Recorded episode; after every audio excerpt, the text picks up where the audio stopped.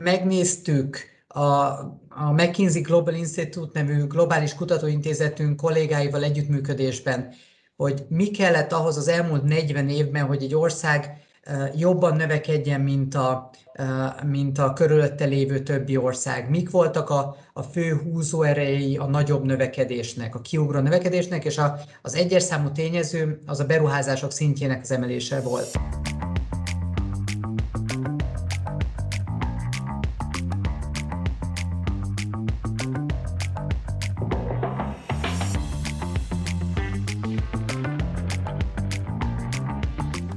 Sziasztok, ez itt a Portfolio Podcast, és annak is a makros verziója, és a makrogazdasági verzión belül elindítunk egy új sorozatot, amelyben a McKinsey magyarországi vezetőit, szakértőit fogjuk interjúvolni különböző kérdésekben. Ennek az apropója az, hogy a McKinsey Magyarországi jelenléte 25 éves, tehát elég szép hosszú ideje itt vannak, és aki ismeri ezt a piacot, az tudja, hogy a világ egyik legnagyobb tanácsadó cégéről van szó, és amiért mi a makro szekcióba is behívtuk őket, az az, hogy most jelent meg a közelmúltban egy tanulmány, repülőrajt címmel, ami hát tulajdonképpen a magyar gazdaság következő tíz évének, akár néha ennél hosszabb időszakának a kitekintését tartalmazza, mi vár ránk, Ugye az elmúlt időszakban nagyon sok izgalmas dolog történt a magyar gazdaságban, egy szágódást tulajdonképpen csúnyán félbevágott egy koronavírus járvány,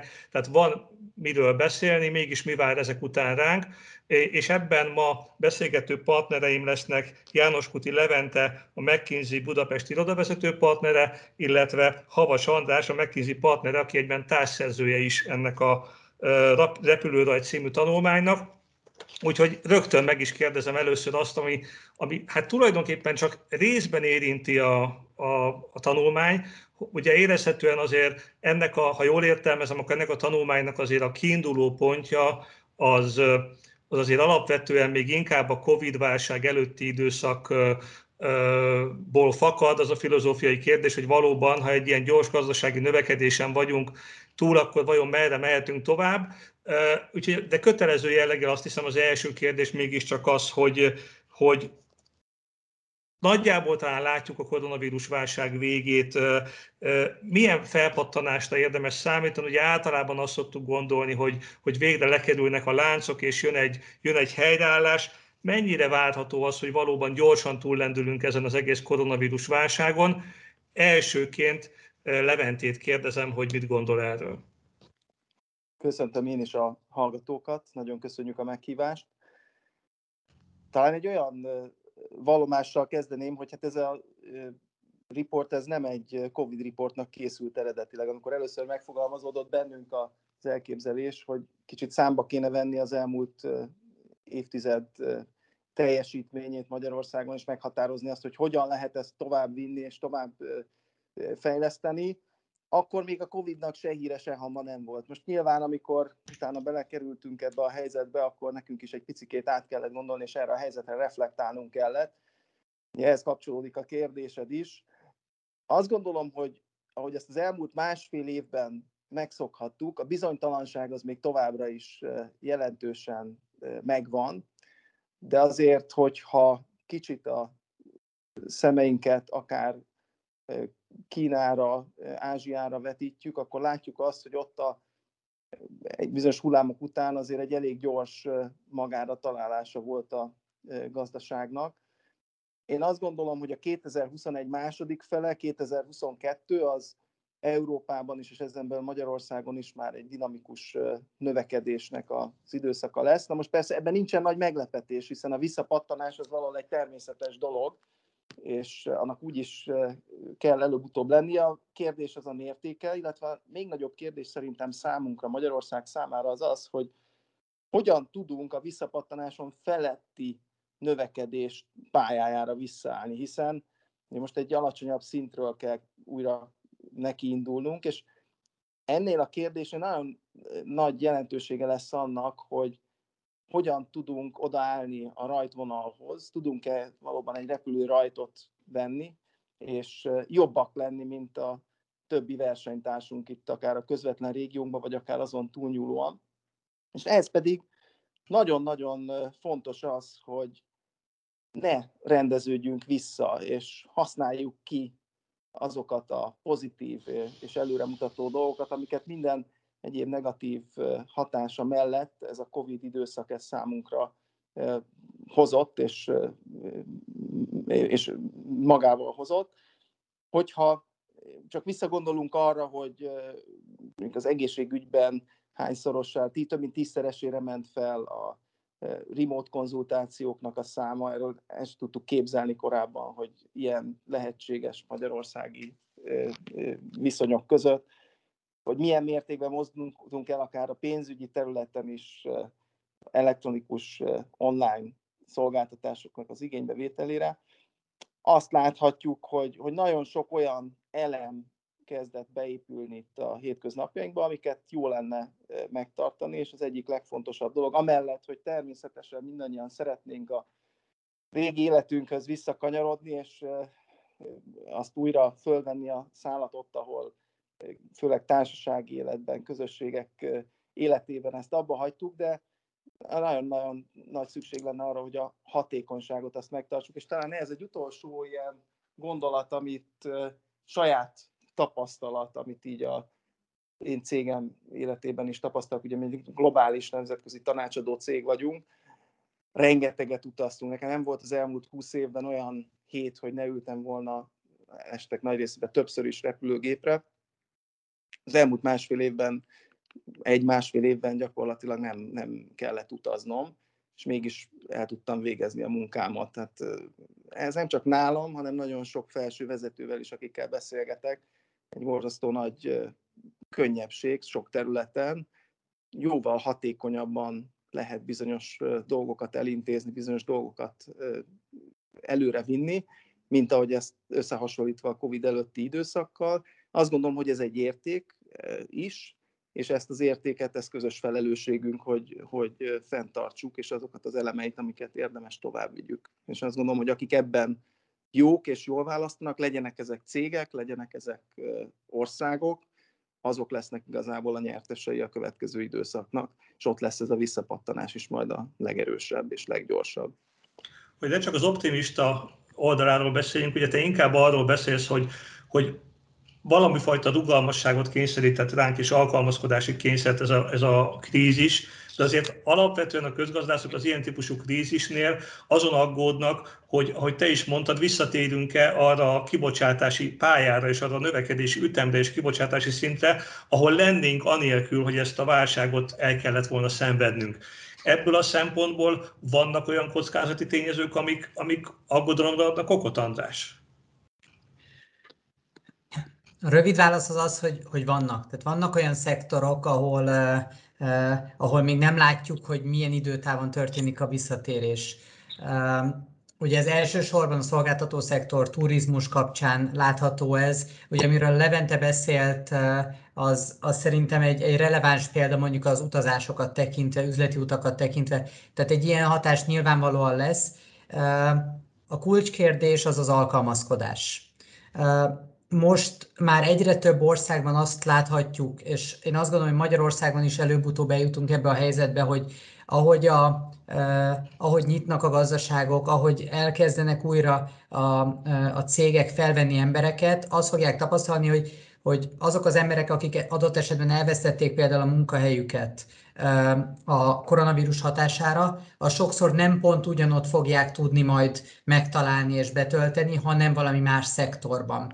És ez alkalmazkodást igényel nekik egyéni szinten, minnyájunknak egyéni szinten, illetve nagyon sok vállalat számára is teljesen másfajta működési modellre kell átállni a jövőre, más üzleti környezetben kell majd működnie, sokszor azt lehet mondani, hogy más fogyasztókat kell kihasználni. Tehát van egy ilyen, van egy ilyen veszély, vagy van egy ilyen kockázat, de ugye, hogyha ha megpróbálunk pozitívak lenni, akkor azt lehet mondani, hogy, hogy általában az ilyen nagy változásokból lehet utána majd sikeresen kitörni, és akár az élére is ugrani a dolognak. És egyébként a mi tanulmányunk az pont ezt próbálta vizsgálni, hogy mi kell ahhoz, hogy Magyarország az a mondjuk az, hogy, hogy az, az alappályájához képest gyorsabb ütemben tudjon növekedni, versenyképesebbé és termelékenyebbé tudjon válni.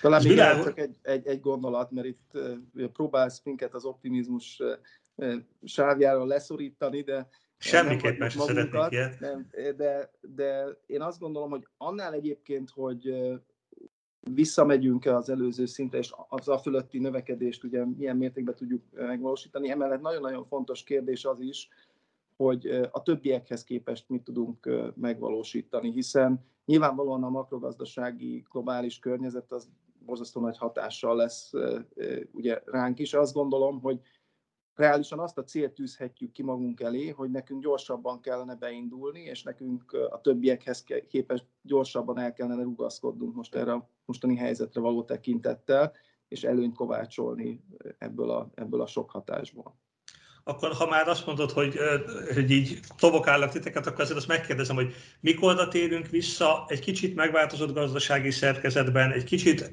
átstruktúrálódva ahhoz a kibocsátási szinthez és ahhoz a növekedési pályához, ahol lennénk akkor, ha ez az egész koronavírus zűrzavar nem lett volna?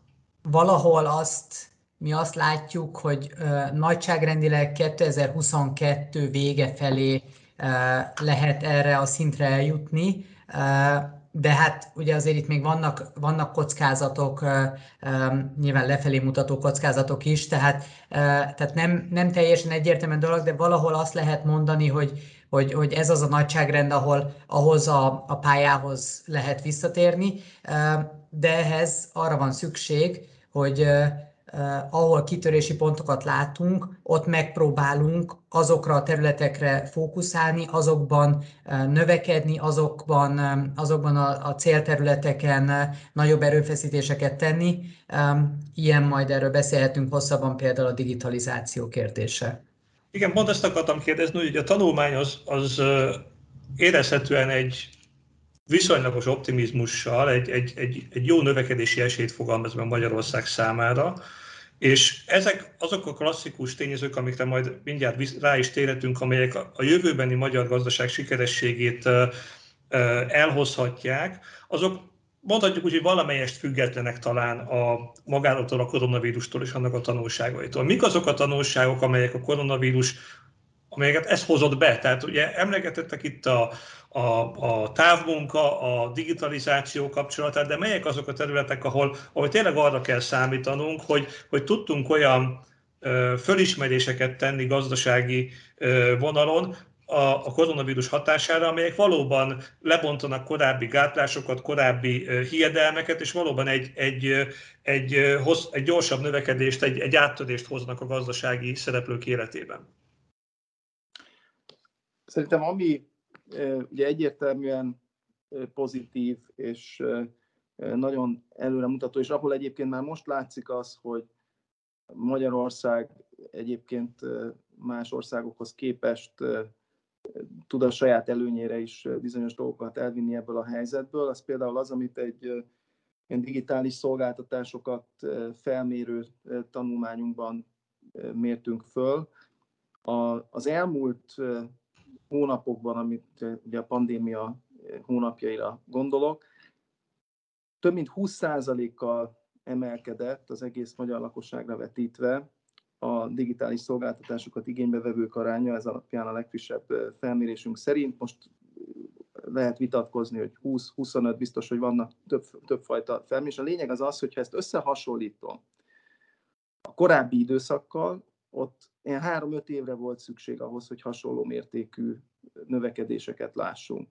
Tehát az látszik, hogy mivel mi alacsonyabbról indultunk, ezért egy nagyobb előrelépést tudott nekünk, egy nagyobb lökést tudott adni ez a mostani helyzet. És ha ezt még egy picit mélyebbre nézünk, ugye, akkor azt látjuk, hogy egyébként ez a nagyon erős elmozdulás, ez különösen erős volt a bizonyos demográfiai csoportokban, amelyek sokkal kevésbé vettek eddig részt a digitális lehetőségeknek a kihasználásában, mint egy kétfajta világot is egy picit így megtartva és fenntartva nagyon sok területen, tehát a személyes és a, digitális, ami mondjuk már a 20-30-as éveikben járóknak a nagy része akár már Covid előtt is jó rész digitálisan intézett, mondjuk az idősebb generációnál ez kevésbé volt megfigyelhető. Ott az ő helyzetükben ez, ez egy még sokkal nagyobb előrelépést jelentett, és ez egy nagyon jó dolog olyan szempontból, hogy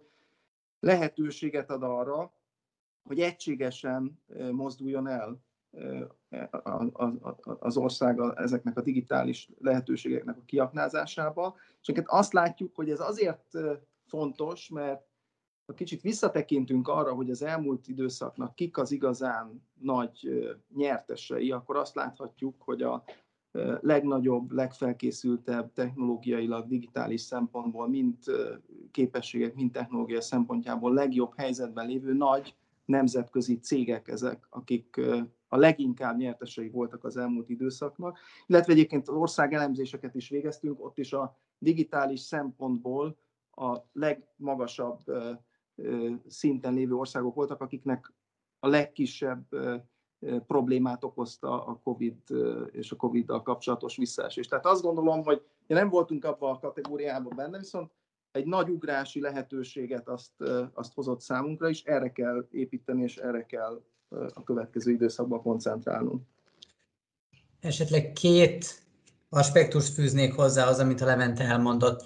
Az egyik, nyilván egy pozitív képet festünk, de azért, azért ez, ez a fajta növekedés, meg a lehetőségek, ezek, ezek egyenetlenek, és nem mindenki számára ugyanolyan az esély, és például a, amit hallottunk, hogy a legsikeresebbek azok a, azok a, a nagyon nagy vállalatok voltak, ez azt jelenti, hogy másik oldalon nagyon sok kis és középvállalat számára az elmúlt egy-másfél év az vagy a teljes ellehetetlenülést okozta globálisan is, meg, meg Magyarországon is, vagy pedig ténylegesen olyan szintre juttatta el, hogy, hogy ők még nem tudják, hogy hogyan fognak tudni talpra állni és elkezdeni a jövőbe investálni. Tehát vannak azért egyértelműen kívások. Ez az egyik dolog, ami, amit érdemes megemlíteni.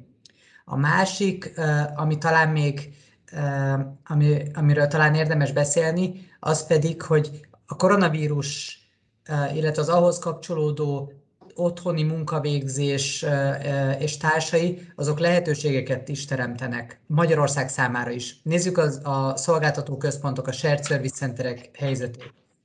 Már nemzetközi összehasonlításban is az egyik ilyen SSC központ volt Magyarország, vagy egy mágnes volt a, ugye főleg főleg európai cégek tekintetében, vagy európai tevékenységeket tekintve, itt mégiscsak valamivel olcsóbb, még mindig van munkaerőköltségben különbség és, és előnyünk.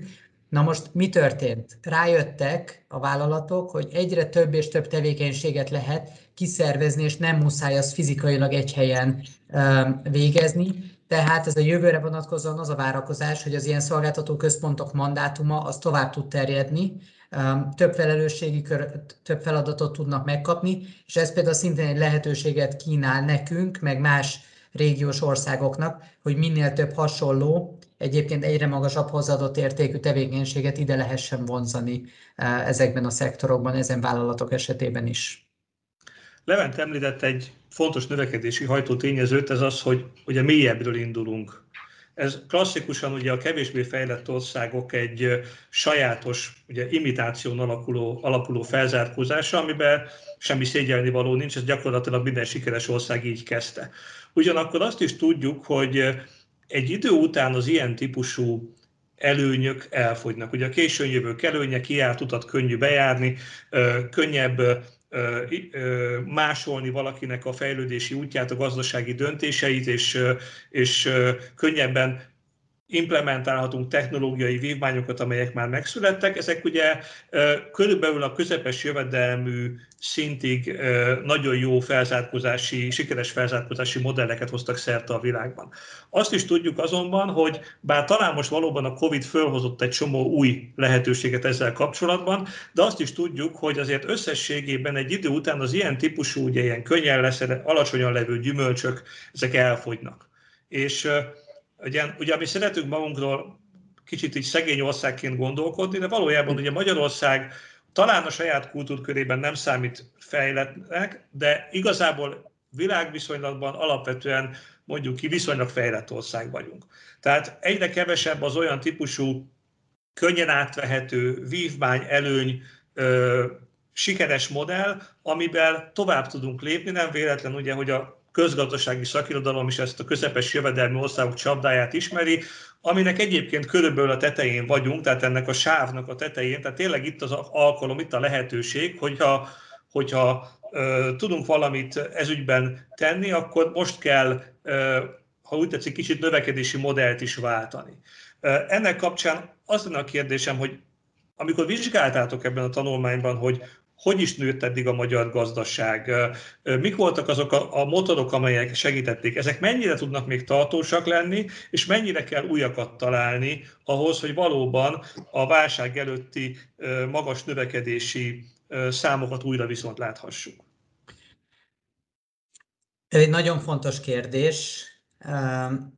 Úgyhogy ezt, ezt több szempontból is megvizsgáltuk és megnéztük, és, és ezzel tényleg érdemes foglalkozni. Az egyik fontos dolog, amit látni kell, hogy az elmúlt akkor a, a világjárványt megelőző tíz év az nem egységes módon növekedett. Volt egy olyan szakasza, ami a munkaerő a, foglalkoztatottság növelésén keresztül fejtette ki a hatását, az volt a fő mozgatórugója a, a gazdasági növekedésnek, majd utána 2015-öt követően ez inkább átállt a termelékenység növekedésére fókuszáló növekedési modellre, ami a te kérdésedre lehet a, a, a válasz, illetve mi azt gondoljuk, hogy ez lesz a válasz. Tehát, hogyha előre mutatóan nézzük, akkor úgy lehet elkerülni ezt a, a, az általad is említett middle income trapet, hogy a termelékenység, a versenyképesség lesz a kulcsa a, a gazdaság növekedési modelljének. Ez, ez persze könnyű, könnyebb kimondani, mint megvalósítani, úgyhogy nézzük meg, hogy mi kell ahhoz, hogy ez, ez működhessen.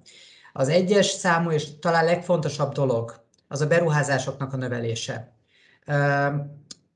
Megnéztük a, a McKinsey Global Institute nevű globális kutatóintézetünk kollégáival együttműködésben, hogy mi kellett ahhoz az elmúlt 40 évben, hogy egy ország jobban növekedjen, mint a, mint a körülötte lévő többi ország. Mik voltak a, a fő húzóerei a nagyobb növekedésnek, a kiugró növekedésnek, és a, az egyes számú tényező az a beruházások szintjének az emelése volt.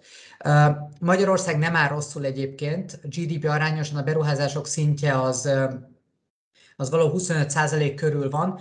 Azt gondoljuk, hogy ahhoz, hogy tartósan a versenyképességet még magasabb szintre tudjuk emelni, ehhez még ennél is magasabb beruházási szintre van szükség. Ez elsősorban nyilvánvalóan a vállalatok beruházását jelenti, de egyébként sok más területen, majd erről is beszélgethetünk, meg tud jelenni. A második dolog az összhangban azzal, amit te is sugaltál a kérdésedben, hogy az új technológiákat hogyan lehet behozni.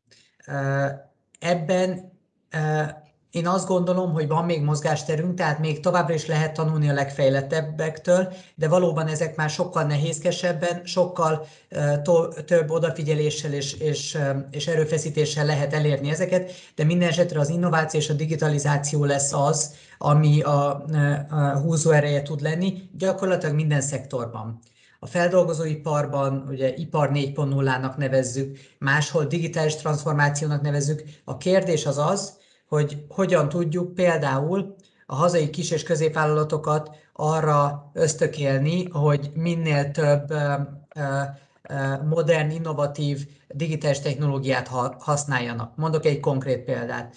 Jelenleg minden tizedik magyar kis- és középvállalat használ CRM rendszert, vagy olyan szoftvert, amivel az ügyfélkapcsolatokat menedzseli. Ez az arány mondjuk egy skandináv országban 10-ből 4 vállalat. Tehát azért még van mozgástér, én azt gondolom fölfelé mutatóan, és ebben nagy lehetőségek vannak. És a harmadik elem, ami, amiről talán még érdemes beszélni, az az, az ember. Abban élünk sokan, vagy úgy, úgy nőttünk föl, és, és úgy szocializálódtunk, hogyha, hogyha elkezdünk egy szakmát, akkor azt akár évtizedeken keresztül is tudjuk űzni. A munkahelyek automatizációja révén azt lehet mondani, hogy gyakorlatilag minden második ember, és ez Magyarországon is, itt vagyunk hárman ebben a beszélgetésben, legalább egyikünk esetében azt lehet mondani, hogy a munkánk szignifikáns része az valamilyen módon automatizálódni fog a jövőben.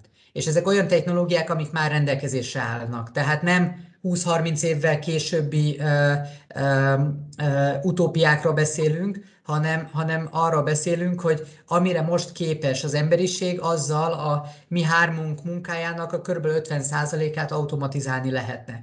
Ez azt jelenti, hogy minnyájunknak, minden magyar embernek, akár iskolába jár, akár 10-20-30 éve dolgozik, muszáj, hogy folyamatosan fejlessze magát, új digitális kompetenciákat szerezzen meg, és, és képes legyen alkalmazkodni, ugyanúgy, ahogy a vállalatoknak is alkalmazkodnia kell a változó környezethez. Ennek kapcsán fölmerül a kérdés, hogy rendben van, tehát beruházni kell, innoválni kell. De mi az, ami, ezt valószínűleg minden közepes jövedelmi ország tudja, mégiscsak kevésnek sikerül aztán ezt valóban úgy végrehajtani, hogy ezzel aztán mondjuk dél-koreai mintára, vagy finn mintára valóban ez a fejlettségben és az életszínvonalban is tükröződjön mit kell tenni ahhoz, és kinek kell tennie ahhoz, hogy ez így történjen. Ugye a vállalatok valószínűleg racionálisak, megpróbálnak a, le, a, a lehető legjobb magatartást, a lehető legjobb számukra legideálisabb profit maximalizálni a magatartást ö, ö, produkálni. Ez van, ahol elég a sikerre, a legtöbb helyen, ugye körülbelül az országok kétharmadában, háromnegyedében ez nem elég a, a valódi, igazi nagy látványos felzárkózáshoz. Mi az, amiben segíteni kell, vagy mi az, amiben, amiben valamely, a gazdaság valamely szereplőinek lépnie kell, és most valószínű, nyilván az államra gondolunk elsősorban, de nem kell feltétlenül csak rájuk gondolni, de mi az, a, mi az amivel kell vagy lehet segíteni ezt, hogy, hogy egy vállalat valóban megugorja azt a termelékenységi szintet, hogy innovációval, vagy bármilyen eszközzel, hogy aztán tényleg azt mondhassuk, hogy itt már tényleg ugyanolyan termelés folyik, mint Nyugat-Európában, fejlettségben, hozzáadott értékben, stb. Ez, itt megemlítetted, hogy az államnak a szerepét, és erre egy pillanatra hagy csapjak le itt, mielőtt további elemekbe is belemennénk, mert azt gondolom, hogy természetesen ez nagyon fontos, és talán nem is úgy fogalmaznék, hogy az államnak a szerepe, nem, itt ezt a tanulmányban azt mondtuk, hogy ez a támogató intézményi kereteknek a fejlesztése, ami, ami ugye részben jelenti az államot, de részben azon túl is nyúlik, itt azt látjuk, hogy nemzetközi összehasonlításban még mindig van rengeteg olyan terület, ahol nehezebbé tesszük a dolgunkat, a saját dolgunkat, vagy nem, nem élünk még olyan módon azokkal a lehetőségekkel, amiket egyébként a modern technológia lehetővé tenne. És egyébként ez azért nagyon fontos, mert a az adott országban lévő keretrendszer azért az nagyon meghatározóan befolyásolja az ott tevékenykedő és élő mind embereknek, mind cégeknek a, a helyzetét. Meg kell említeni azt is, hogy azért Magyarországon is vannak nagyon pozitív és előremutató példák, hogyha csak most az SZIA-nak a jelenlegi rendszerére gondolunk, amit ugye pár évvel ezelőtt alakítottak ki olyanra, amilyen, hogy gyakorlatilag csak rá kell nézni az embernek, és jóvá hagyni a benne lévő számokat. Nagyon kényelmes, nagyon sokkal hatékonyabb előtte. Emlékszem, hogy órákat lehetett e fölött ülni. Erre lenne szükség egyébként, hogy ebbe az irányba menjünk tovább, például a vállalkozások adózásának a tekintetében is. Jelenleg megint csak egy gyors összehasonlítás. Ma felmérések szerint az a, a vállalatok éves szinten ilyen átlagosan 277 órát töltenek az adózással kapcsolatos ügyeknek az intézésével. Ez Ausztriában kevesebb, mint fele ennyi. Tehát vannak ezek a dolgok, amiket, hogyha azt pozitív irányokat tudjuk folytatni, és ki tudjuk szélesíteni, akkor ez a támogató intézményi keretrendszer, ez nagyon sokat hozzá tud ahhoz tenni, hogy az itt dolgozó emberek és vállalkozások azok ne adminisztrációval töltsék a hétköznapjaikat, hanem minél többet az idejükből azt a hatékonyabb működésre tudják fordítani, innovációra és egyebekre. Mondtál két, két példát a, a támogató intézményi környezetre, de maga a tanulmány az ugye ezt elég alaposan körbejárta, és különböző területeken ö, megvizsgálta a magyarországi helyzetet. Ennek kapcsán, ha kell megnevezni akár mondjuk három olyan területet, ahol, ahol optimizmusra van okunk, tehát hogy úgy látjuk, hogy, hogy nincsenek olyan korlátok, ahogy te fogalmaztál, amelyekkel nehezebbé tennénk a saját dolgunkat, akkor melyek lennének ezeket, melyik az a három terület mondjuk, ahol, ahol azt tudjuk mondani, hogy bizony ezek, ezek olyan rizikófaktorok, amik e- ezt a közepes jövedelmű csapdát, csapda valószínűségét erősítik, és ahol érdemes ö, nagyobb erőfeszítéseket tenni ehhez a, ehhez a sikerhez. Talán kezdem, és akkor András kiegészített még. Talán az egyik, amit ugye említettem is, ugye az adózás területén vannak már pozitív jelek. A másik, ami talán kicsit ettől eltér, de nagyon-nagyon fontos keretrendszer, és ugye tágabb értelemben is kell ezt a keretrendszert nézni, a, az infrastruktúrális fejlettsége az országnak, tehát hogyha most megnézzük nemzetközi összehasonlításokban, hogy a, a wireless lefedettség hogyan áll nálunk versus, versus akár Nyugat-Európában, akkor azt látjuk, hogy ebben nagyon előkelő dobogós helyen vagyunk, ami egy, ami egy nagy eredmény. És azt gondolom, hogy, a, a, hogy ezek, ezek mind olyan dolgok, amik egyértelműen a, a bizakodásra, és arra adhatnak okot, hogy ezekre van, van mit építenünk, lehet ezekből tovább építkezni. Természetesen a másik oldalon vannak olyan dolgok, amikben, amikben biztos, hogy nagyobbat kellene lépnünk, én azt gondolom, hogy ilyen például az egész digitalizációs kérdésnek a, a használati oldala. Sokszor azt látom, azt látjuk egyébként nem csak a állami területen, nem csak állami szférában, hanem magánszektorban is, még Magyarországon, hogy akár rendelkezésre is állnak egy-egy eszköz, de nincs egy-egy digitális eszköz, de nincs olyan mértékben kihasználva, nem tudjuk, hogy hogyan kell azt jól kezelni, jól használni.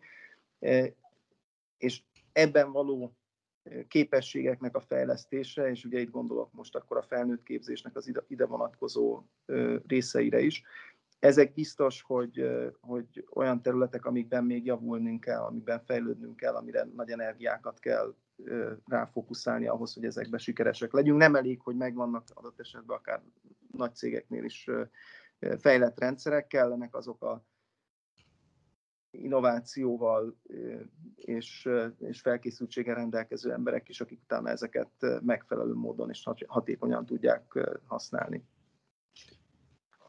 Még, még érdemes abban is gondolkodni, hogy feszegette többször István ezt a middle income trap kérdéskörét. Azok az országok, amelyek sikeresen ki tudtak törni ebből a csapdából, ott azt tapasztaljuk, azt látjuk, hogy kellő számú regionálisan vagy globálisan versenyképes és a nemzetközi piacra fókuszáló nagyvállalat tudott kialakulni. Említetted Finország, Finország példáját, azt hiszem, hogy a, a finn modellben a, például a Nokia az egy nagyon fontos szerepet töltött be a kérdésben, amellett, hogy egyébként az oktatási rendszer is nagyon sokat tett annak érdekében, hogy, hogy nemzetközileg is magas színvonalú kompetenciával bíró emberek kerüljenek be a finn munkaerőpiacra. Nem önmagában egy cég váltja meg a világot, viszont ha van néhány ilyen nemzetközileg versenyképes vállalat, az képes beszívni, vagy a, beszívni a, a know-how-t, a nemzetközi legmodernebb technológiákat, illetve ezeket utána tovább tudja csatornázni, tovább tudja adni a körülötte működő ökoszisztémában lévő vállalatoknak. Minél több ilyen, mondjuk azt, hogy, hogy regionális szupersztár vállalat lesz Magyarországon, annál több kis- és középvállalatnak kell majd hozzájuk igazodnia, kell majd az ő elvárásaiknak megfelelnie, és ezáltal szükség lesz rá, hogy innova, innovatívan tudjanak működni, fejlődni tudjanak, és, és ezáltal versenyképesebbé, termelékenyebbé. Most hány ilyen vállalat van Magyarországon? Hát ez egy nagyon jó kérdés.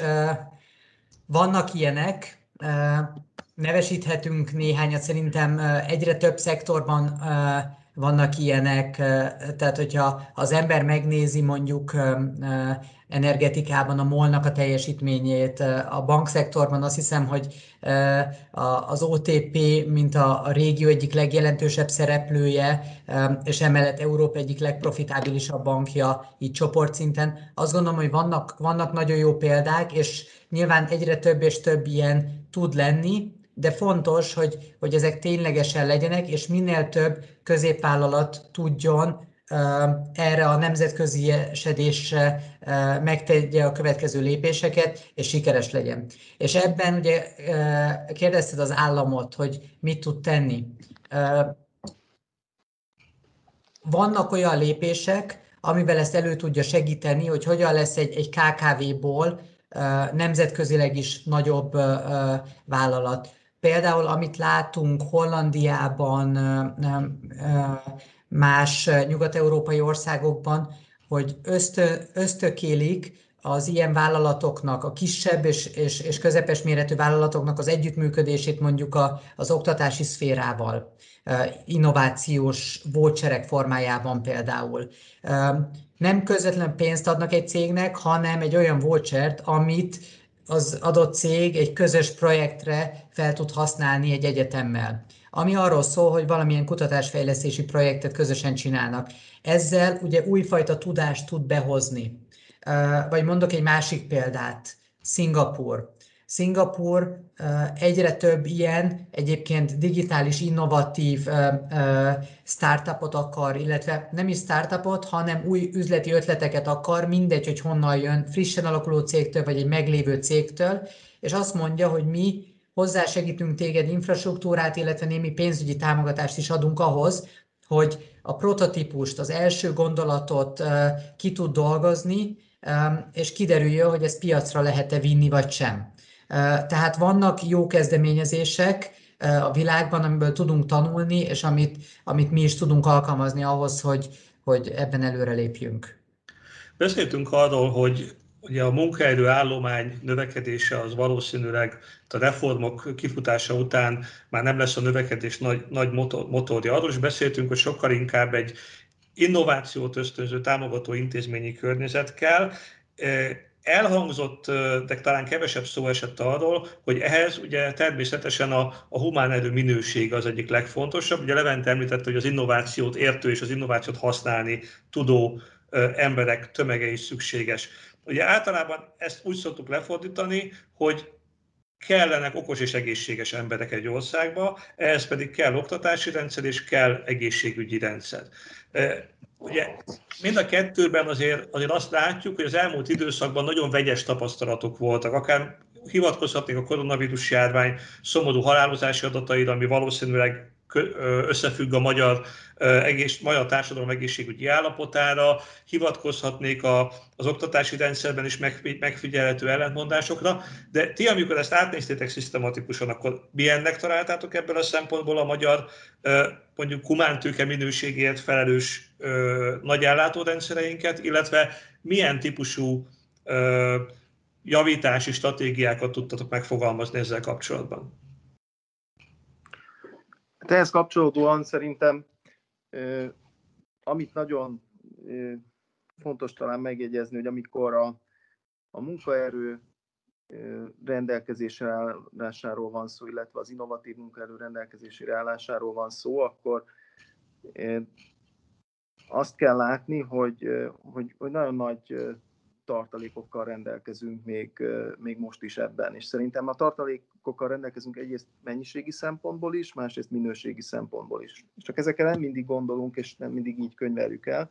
Talán ebből a leginkább ilyen nem értelmezhetőnek így elsőre a mennyiségi dolog hangzik, hiszen tudjuk mindannyian, hogy milyen az országnak a demográfiai helyzete, és az milyen szempontból meghatározó tud lenni. Ugyanakkor, hogyha megnézzük azt, hogy mondjuk Csehországban vagy a skandináv országokban milyen mértékű az aktivitási ráta, különösen mondjuk a, a legfiatalabbak körében, az idősebbek, ilyen nyugdíj környékén állók körében, vagy akár a kismamák körében. Mondjuk egy pillanatra egy ilyen nagyon agresszív feltételezéssel azt mondjuk, hogy a csehek és a skandinávok szintjét aktivitási ráta tekintetében most egyik pillanatra a másikra, ha elérnénk, az azt jelenteni, hogy több mint fél millió ember tudnánk még a, a, a munkavilágába beintegrálni Magyarországon, ami egy, egy nagyon jelentős, több mint 10%-os növekedés a mostanihoz képest.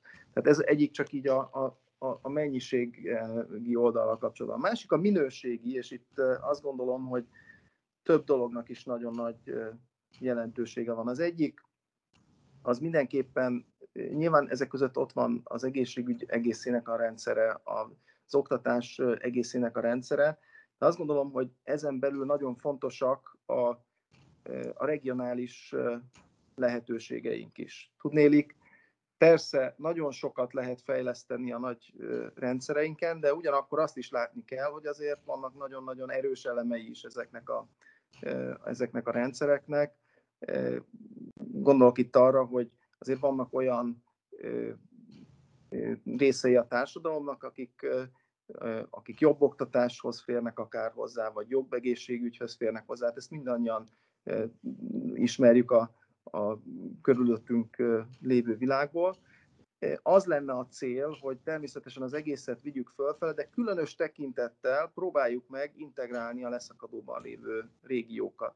Erre azért van nagyon nagy szükség, hiszen ezeknek a leszakadó régióknak nagyon nagy a demográfiai tartaléka, nagyon nagy mértékben lehet az ő bevonásukkal a gazdaságnak a teljesítő képességén javítani, de nyilván ez csak úgy elképzelhető, hogyha a folyamatos képzésük, a, a társadalomba való integrálásuk ilyen szempontból megvalósul. És azt gondolom, hogy akkor az lehet a következő tíz évnek, hogyha ebben sikeresek vagyunk, egy, egy nagyon komoly előrelendítő rugója.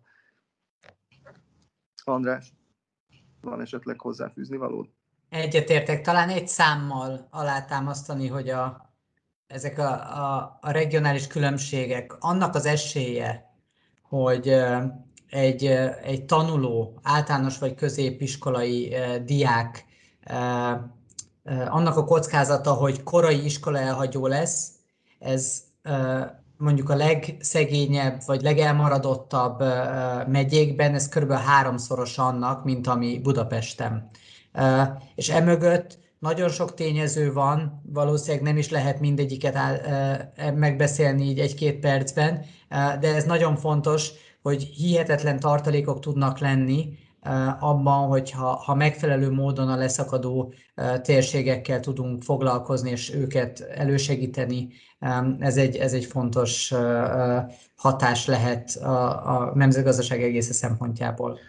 Talán még, egy, még, egy, még egy fél gondolat ehhez az oktatás területéről. Ugye itt a digitális oktatás kapcsán is nagyon sokféle vélemény ugye elhangzott, nagyon sokféle különböző tapasztalat megfogalmazódott különböző iskolákban, valahol sikeresebben.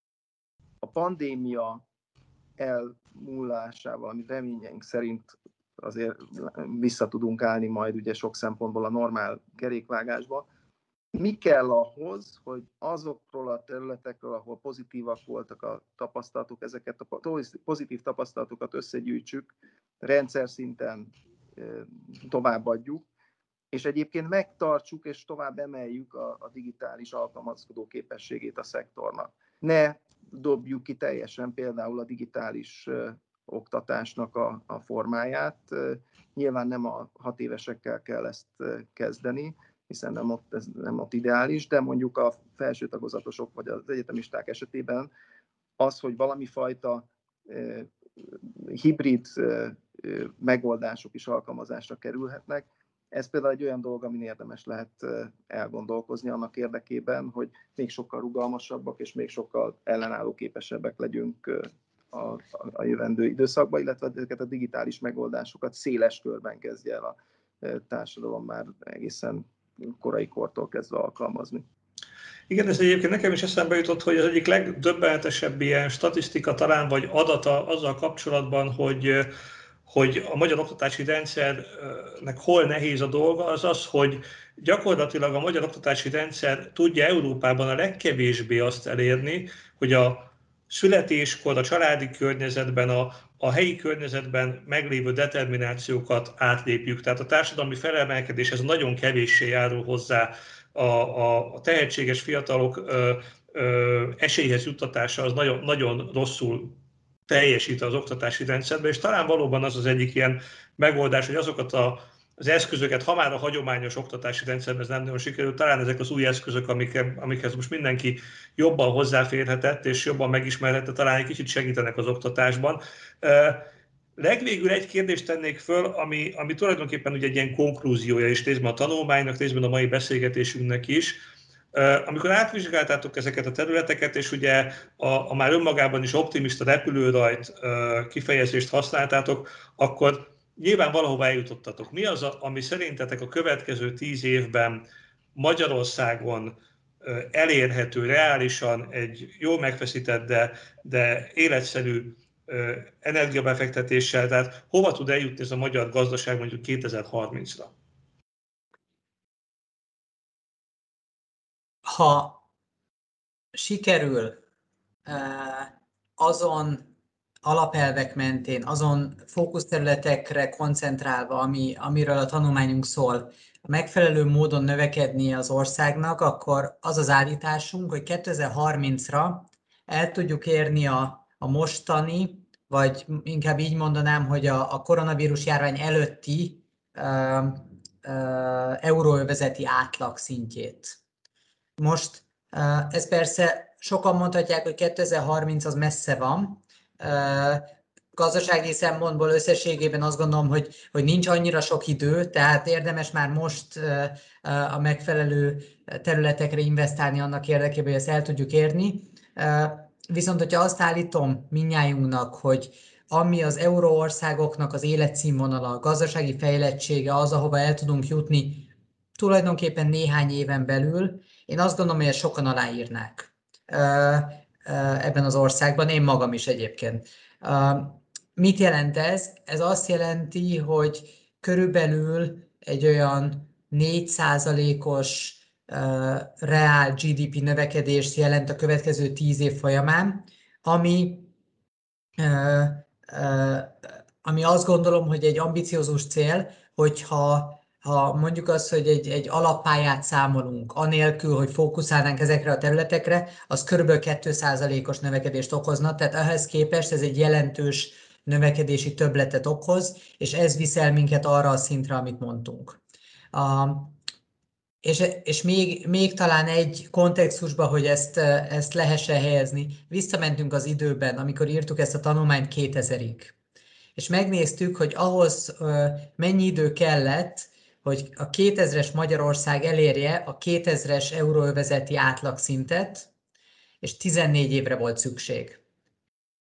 Ha annak megfelelően fejlődünk és, és, és investálunk, mint amiről beszéltünk az elmúlt percekben, akkor ezt a 14 évet le lehet rövidíteni 11 évre, 10 évre gyakorlatilag. Én azt gondolom, hogy ez egy nagyon nagy teljesítmény lenne, amelyre, amelyre minnyáján büszkék lehetünk, vagy lehetünk majd, hogyha ezt teljesítettük 2030-ban.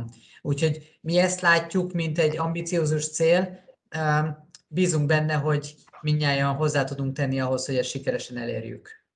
Én visszakanyarodva egy fél pillanatra István az egyik korábbi kérdésedben megfogalmazottakra még a beszélgetésünk elején. Igazából mi azt mondjuk ezzel, hogy a cél a koronavírustól függetlenül változatlan kell, hogy maradjon, tehát a, két, a koronavírus előtti nyugat-európai szintet szeretnénk, ezúttal nem 14 év alatt utolérni, hanem olyan 10 év alatt utolérni. Most, hogyha megkérdezted, hogy mit jelent a koronavírus, azt gondolom, hogy ha plusz egy évet ehhez a koronavírus miatt hozzá kell adni, akkor attól még egyikünkre lesz nagyon bánatos, és azzal már nagyon elégedettek lehetünk. Hát ez szerintem végszónak se rossz, tehát hogyha e, valóban egy ilyen szép, ambiciózus pályát sikerül befuttunk, akkor azért mondhatjuk azt, hogy tíz év múlva úgy élhetünk, mint mondjuk most egy német átlagpolgár, azt szerintem a magyar uh, társadalom jelentős szeletének óriási életszínvonal javulást jelenthetne. Úgyhogy hát köszönöm szépen a beszélgetést nektek, és hát kívánjuk magunknak azt, hogy ezt a pályát be tudjuk futni. Kedves hallgatók, János Kuti Leventét és Havas Andrást hallottátok a, a McKinsey Magyarországtól. Mindenkinek sok sikert és szakmai és munkasikereket kívánunk ebben a felzárkózási folyamatban. Sziasztok!